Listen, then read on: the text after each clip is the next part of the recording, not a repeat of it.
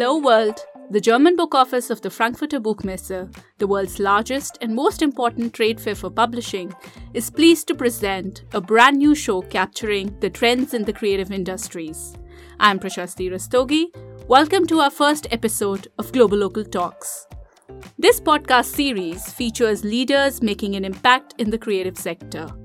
Today, we will talk about how animation is evolving through the lens of one of India's finest creative animators, Charuvi Agarwal.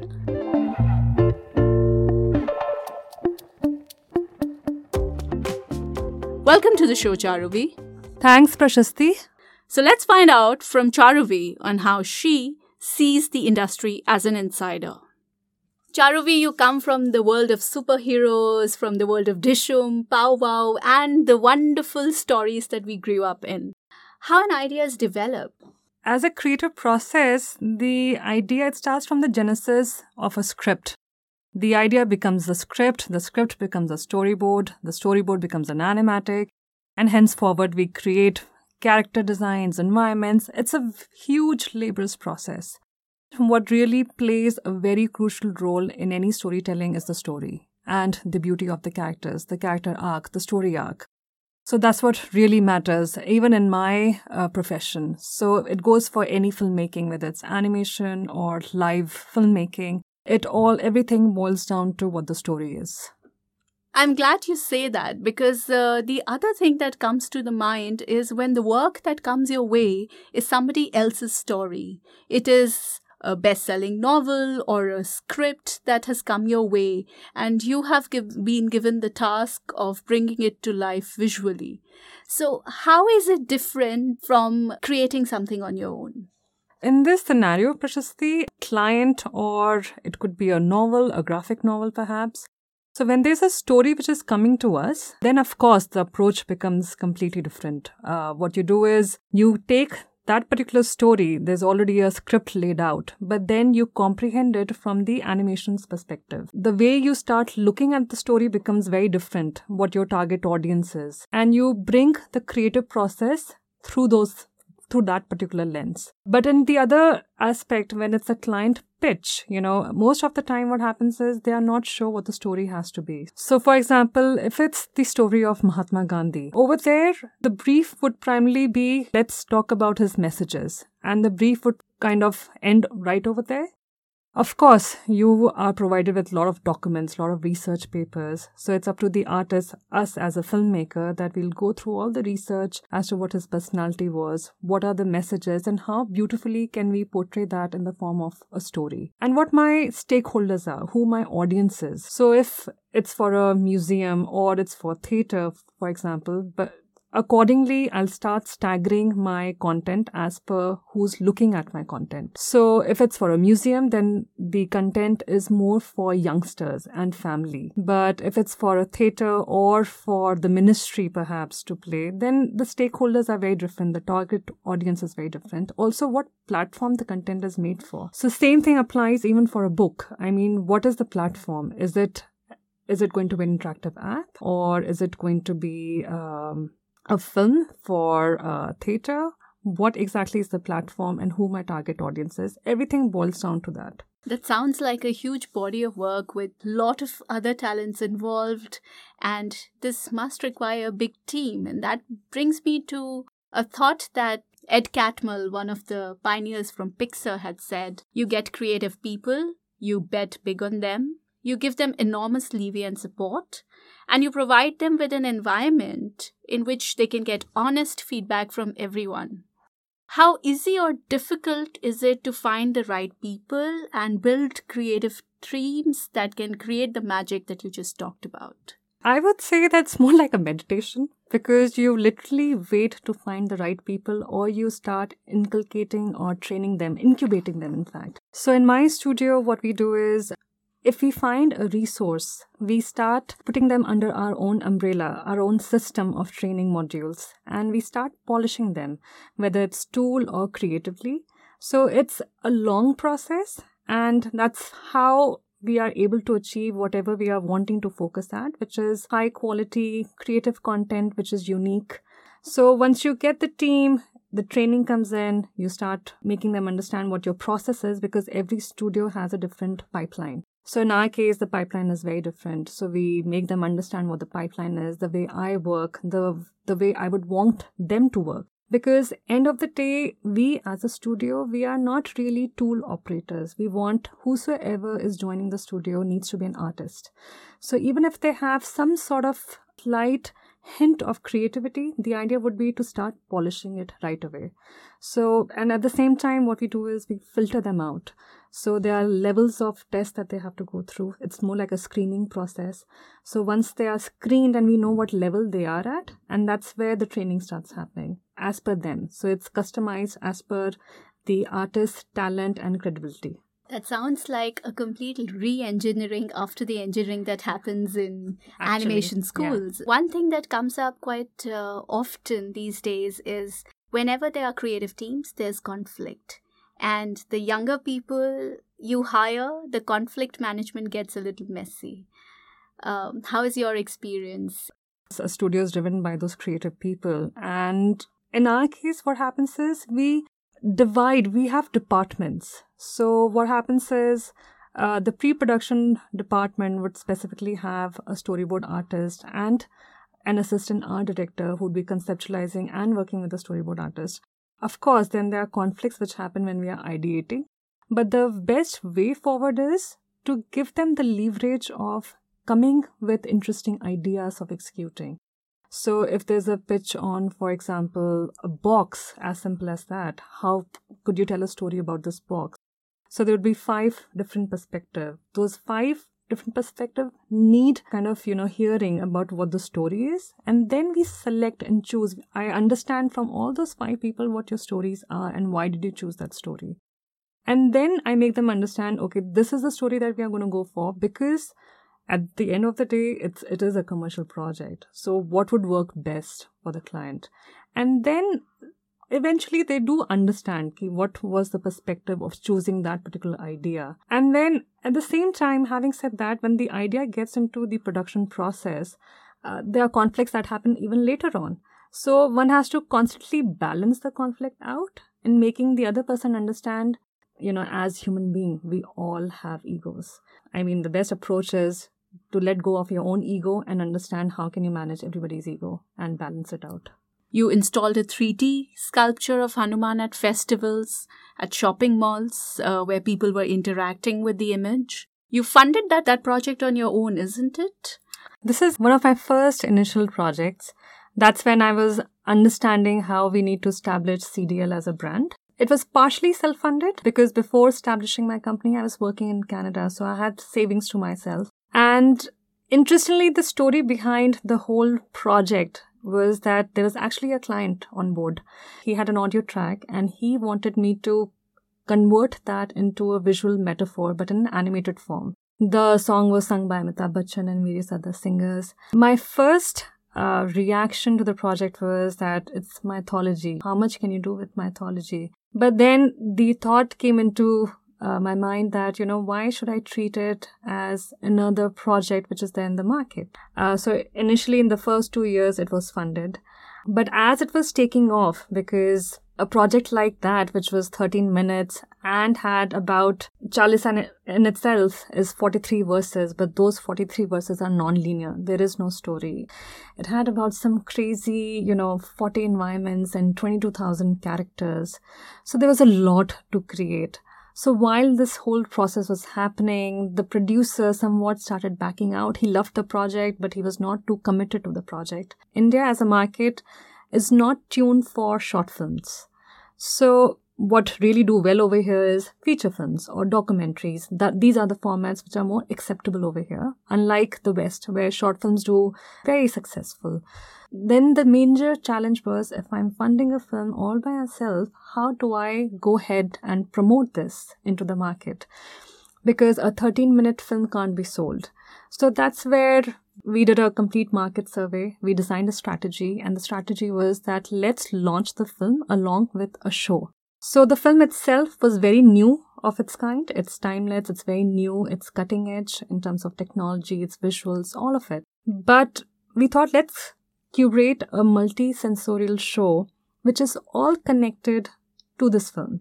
So the film became the ground to germinate various of these seeds. There were various offshoots. There was a 25 uh, feet Hanuman sculpture made of bells.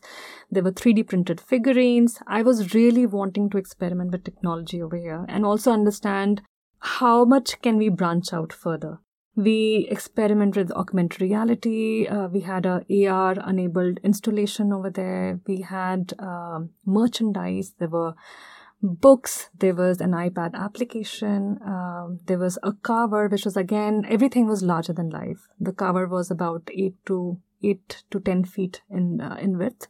And the reason was that if we house this multi-sensorial show at a public space it will really create this chain reaction among the youngsters among families wanting to reassociate themselves to mythology. Because the young audience today is really craving for that stimuli they are looking for something very stimulating, something which is meaningful, uh, something which they can get attracted to, and they want active participation.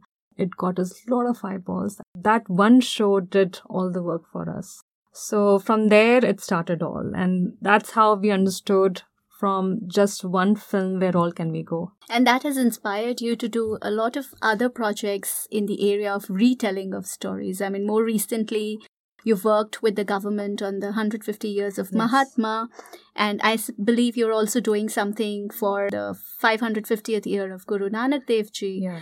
Um, these have two very sensitive issues involved a these superlative figures plus also the government what are the challenges in retelling of these stories of these legends and also um, how easy or how difficult or what is the trick to go work for government projects I've been quite sensitive towards all my projects that I undertake. Now, in the case of Mahatma Gandhi, knowing that, you know, you are looking into the history of a freedom fighter, we went through all the documents, the research, papers, everything, pictures, videos, to understand, you know, what could be the personality like, the body movements, the body gestures, because you are creating a body double inside the computer software. So he needs the character inside the software needs to be uh, lifelike of the actual human being. And that is a huge part, a huge deal, because if that's wrong, that would really uh, create a havoc in the project. So one of the point was this, and of course, understanding the brief from the client over there, they wanted to spread the messages of Mahatma Gandhi. So we together we you know came up with the idea of hologram that okay let's house these films in a hologram.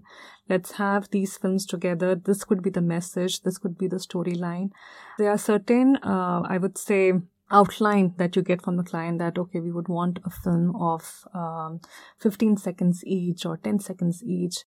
And you know the idea would be just talk about uh, sanitation, perhaps, or uh, about his messages at the ashram. So, in that scenario, then I would go back, read a lot, then create a storyboard for the ministry, for the client, all of them to understand. And then that becomes our baseline to create content. We understand what our restrictions are before getting too experimentative with it. So, that particular bubble has to be there, even though one has to think out of the box. But when I say bubble, it means in regard to being sensitive. Similarly, with Nanak Shah Fakir project, over there, you know, the brief is very clear that you cannot animate the guru.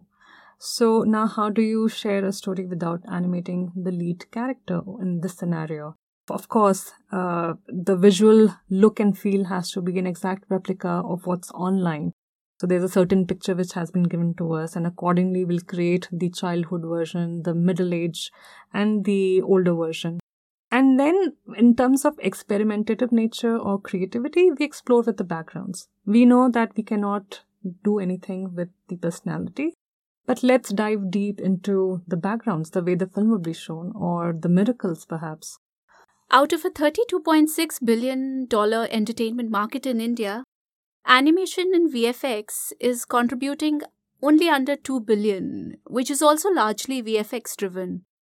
What are the key challenges in the industry which is not letting the ecosystem flourish?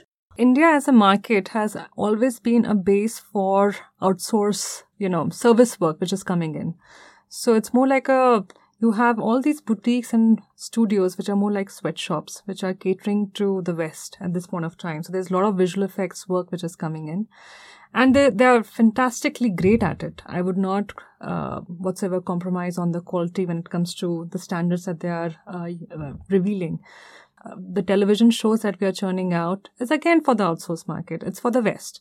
So it's for the European market or Korean, but definitely not domestic in that scenario, what happens is till the time you don't churn out content for the domestic market, this number is not going to rise up. So one has to significantly create more of content. So there are studios which are doing that. One of them is Toonz Media. Then there is uh, Maya Cosmos. Uh, then Green Gold, which is quite well known because of Chota Bheem's success. If you compare India and China, China completely changed the scenario when it started creating content for its domestic market animation in India uh, is seen for children entertainment. As a society, we assume that cartoons typically are meant for children and not family. So, VFX, because it's used in Bollywood, it's used in uh, films which are catered to family, it's the consumption is much easier. And I mean, you've had Bahubali as a success story in terms of visual effects and Chota Bheem. So you can automatically see what the target audience was. Bahubali was oriented towards family, Chota Bheem is for children. So that's why, you know, VFX would, at this point of time, would always be higher uh, compared to a children's content when we go to the Frankfurter Buchmesse or any other content fair abroad, Charuvi, we always see that there are lots of anime fans and big stalls and exhibits and people going crazy about stories of characters. I mean, be it Japan, Russia, US market, or from Korea um, it's all booming. But in India, we kind of suffer from a lack of original IP or homegrown characters, apart from, you know, you mentioned Chota Bheem and Bahubali, which are also basically two major stories in just the last decade. How does the Indian animation industry position itself globally? What is the world view um, that is there on content from India? So, India at this point of time, there are two ways of looking at it. India is seen as a culturally rich society with a lot of stories, but at the same time, it is also seen as um, a market where IPs are not being churned out. But rather than that, it's seen as a cheap labor market where people are wanting to outsource their work, whether it's television or visual effects or wire removal, uh, you name it. So there's a lot of work which has been outsourced, outsourced over here because of cheap labor rates. So, um, and the reason specifically why it's not at a global level is because, again, because of lack of IPs. Till the time we do not create an IP with a complete global appeal, that you know that balance is not going to come in. It will not be recognized for its creativity. So, when it comes to creating IP in India, I mean, there are very few, if you could name, but um, there are a lot of studios who are taking plunge to create IP content, and there could be a complete resurgence when it comes to animation filmmaking if this becomes a successful product. So there are companies like Graphic India. They are they have a pool of various comic books and they are in wanting to reinterpret that into animated films and TV shows, which they are coming out in the market slowly and steadily. If that takes off, we see a complete change in the chapter. There are a lot of other studios. There are a lot of small team players as well. Uh, there are boutiques in Bombay. They are working on a lot of IPs. But it's all about right marketing strategy. It's a complete ecosystem. A lot of visual content or films or short films or uh, streaming media is being developed based on books, based on already successful stories which are dear to the public. So the imagery of that comes quite naturally to public. The adoption rate is quite high. Do you think there are other challenges in the system which is hindering this adaptation, this transition? Maybe dearth of great animators or risk aversion? I'm really glad, Prashasti, that you you know you brought this out. So there are a lot of challenges which are there in the industry at this point of time. Um, unlike Canada or Poland or uh, various other countries, you know, you have government supporting the nurturing of the talent, the profession. So in Canada, for example, you get tax benefit when it comes to animation filmmaking. Besides that, you know, it's lack of education, which is one of the biggest hindrance. You have a lot of academies around the corner. I mean, uh, you name it, all the metropolitan cities have all the academies possible, but none of them are teaching or filtering out the right courses. So even when it comes to the faculty which is there, you know, um, well, I don't want to sound so negative about the academies, but the fact remains the teaching course itself, the academies are not doing justice to the students which are coming out. So the whole circle starts, you know, deviating because end of the day, till the time you don't have the right people coming out of these academies and getting absorbed in the studio, you won't have the right uh, content being developed. End of the day, animation is an art form. It requires creativity. If the students who are not tuned with their drawing skills or compositions, you know, color thematic, if they are not aware or sensitive towards these areas but are getting trained to operate a tool then for a studio they're just tool operators. They're not really artists who are working on a project on a creative project which requires a lot of creativity a lot of artistic understanding. The other problem is software and hardware. I mean when it comes to software whatever softwares that we are using is again uh, something which has been developed in us I mean, they aren't, IT sector is huge in India, but there's nobody who's developing animation softwares. There's, of course, you know, import duty, everything, there's taxes, all of that combined together. For a studio, it becomes a huge challenge for them to absorb that software. So we are able to start developing uh, technology in India itself so that AI becomes in tune with what our requirement is to what we are doing now currently. We're adopting what AI is being developed outside India. So that's another challenge. And fourth, I would say, is retaining the talent. Would you like to list out a few growth areas which you see for the Indian animators? India as a market, as a society, is going through a cultural revolution with government being supportive in terms of push- pushing, you know, museums, wanting to push education to a certain extent.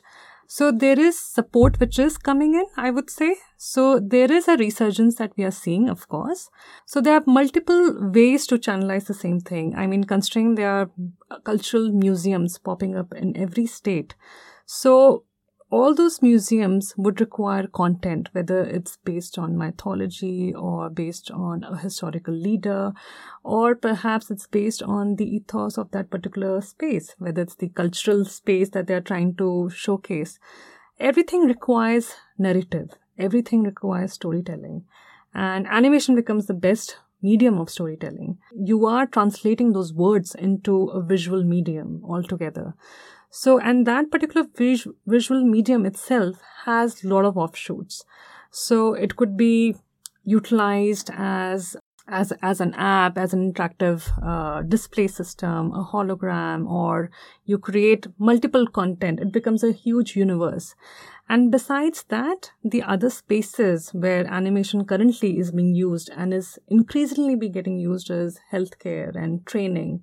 Virtual reality as a space again, because animation is again a part of VR. VR is another medium. So that medium is being used in training facilities. It's used for experiences. So it covers the training factor, kind of helping with various disorders when it comes to various um, health related issues. So that's another space. Then at the same time, uh, I would say people are plunging in and wanting to have a multimedia experience. So you have multi uh, multisensorial shows. How this interaction between the animation and the content industry, uh, in terms of education, can be fostered, can be grown, because this seems to be an area which could develop into something. Uh, very rightly said, scanning a QR code and having a character come alive.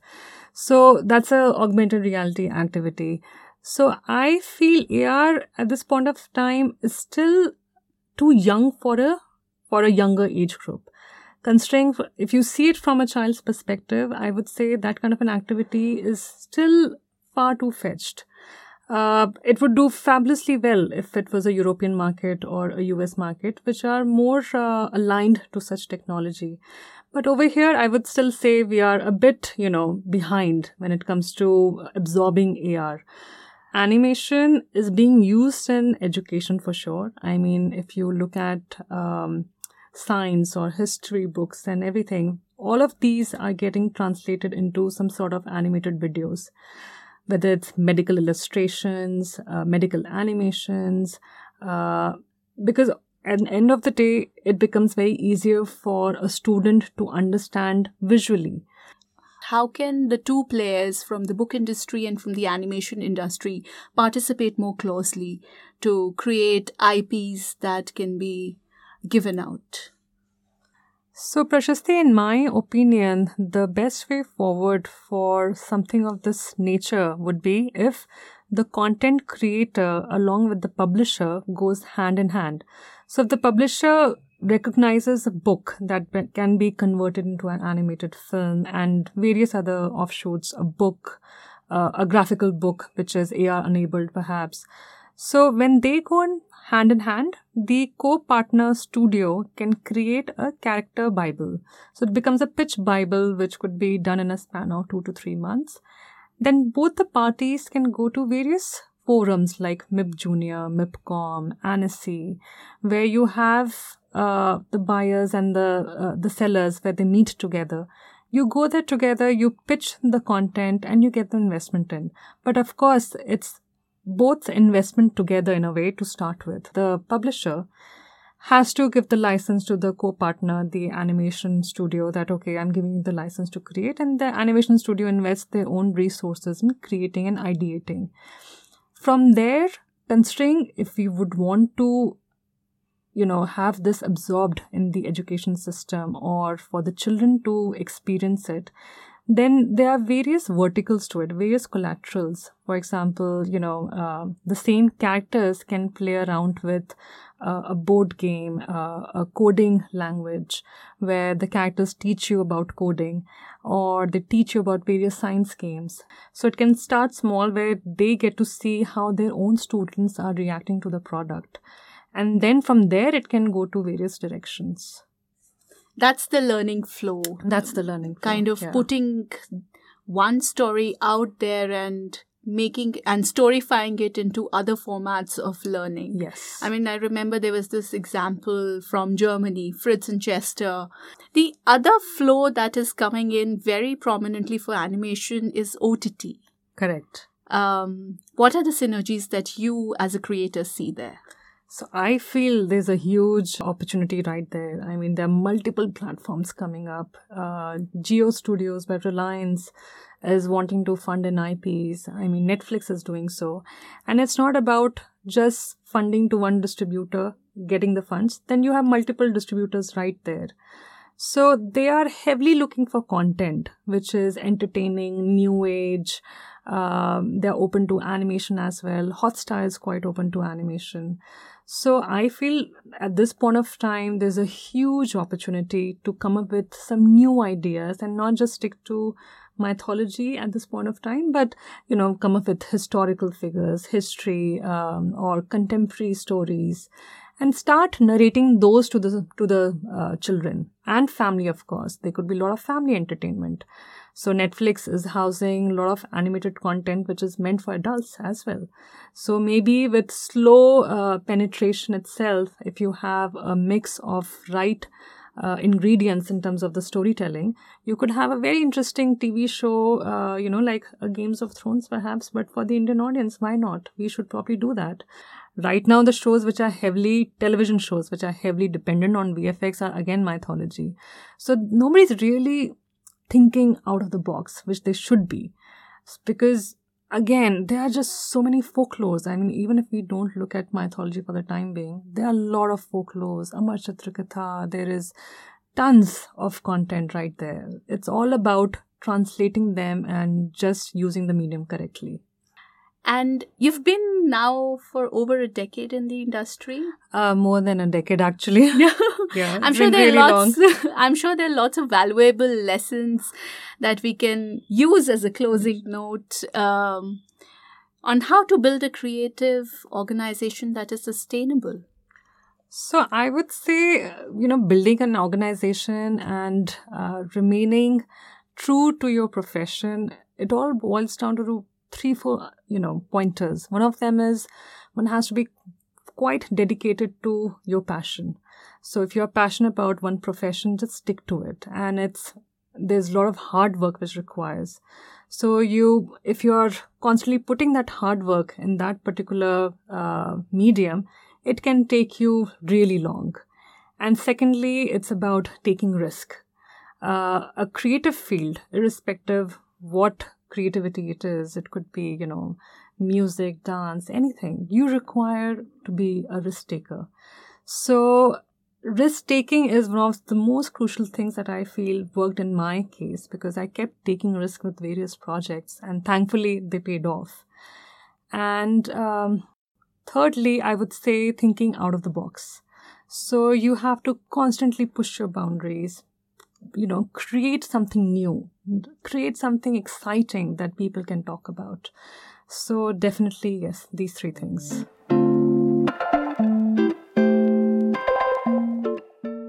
The animation industry today is a very important part of filmmaking. Looking at examples like The Lord of the Rings, Avatar, Frozen, Bahubali, and many more. The total value of global animation industry is projected to reach 270 billion US dollars by 2020. The traditional form of content viewership is giving way to a sharp increase in streaming video consumption. The size of streaming market for animation content was $2.9 billion in 2018 and is growing at an annual rate of 8%. If you'd like to connect with Charuvi, please do visit her website cdl.tv for more information. Also coming up is Jumpstart, the Congress of Content Creators in Mumbai and Delhi organized by the German Book Office. It's where the best minds from film, television, and publishing will come together to ideate and collaborate on some of the ideas that we talked about in this series of our podcast. Log on to www.jumpstartfest.com to join the gang. Thank you, Charuvi, for your time. Thank you, Prashasti. It's been a pleasure. Do watch GBO New Delhi's Instagram page and website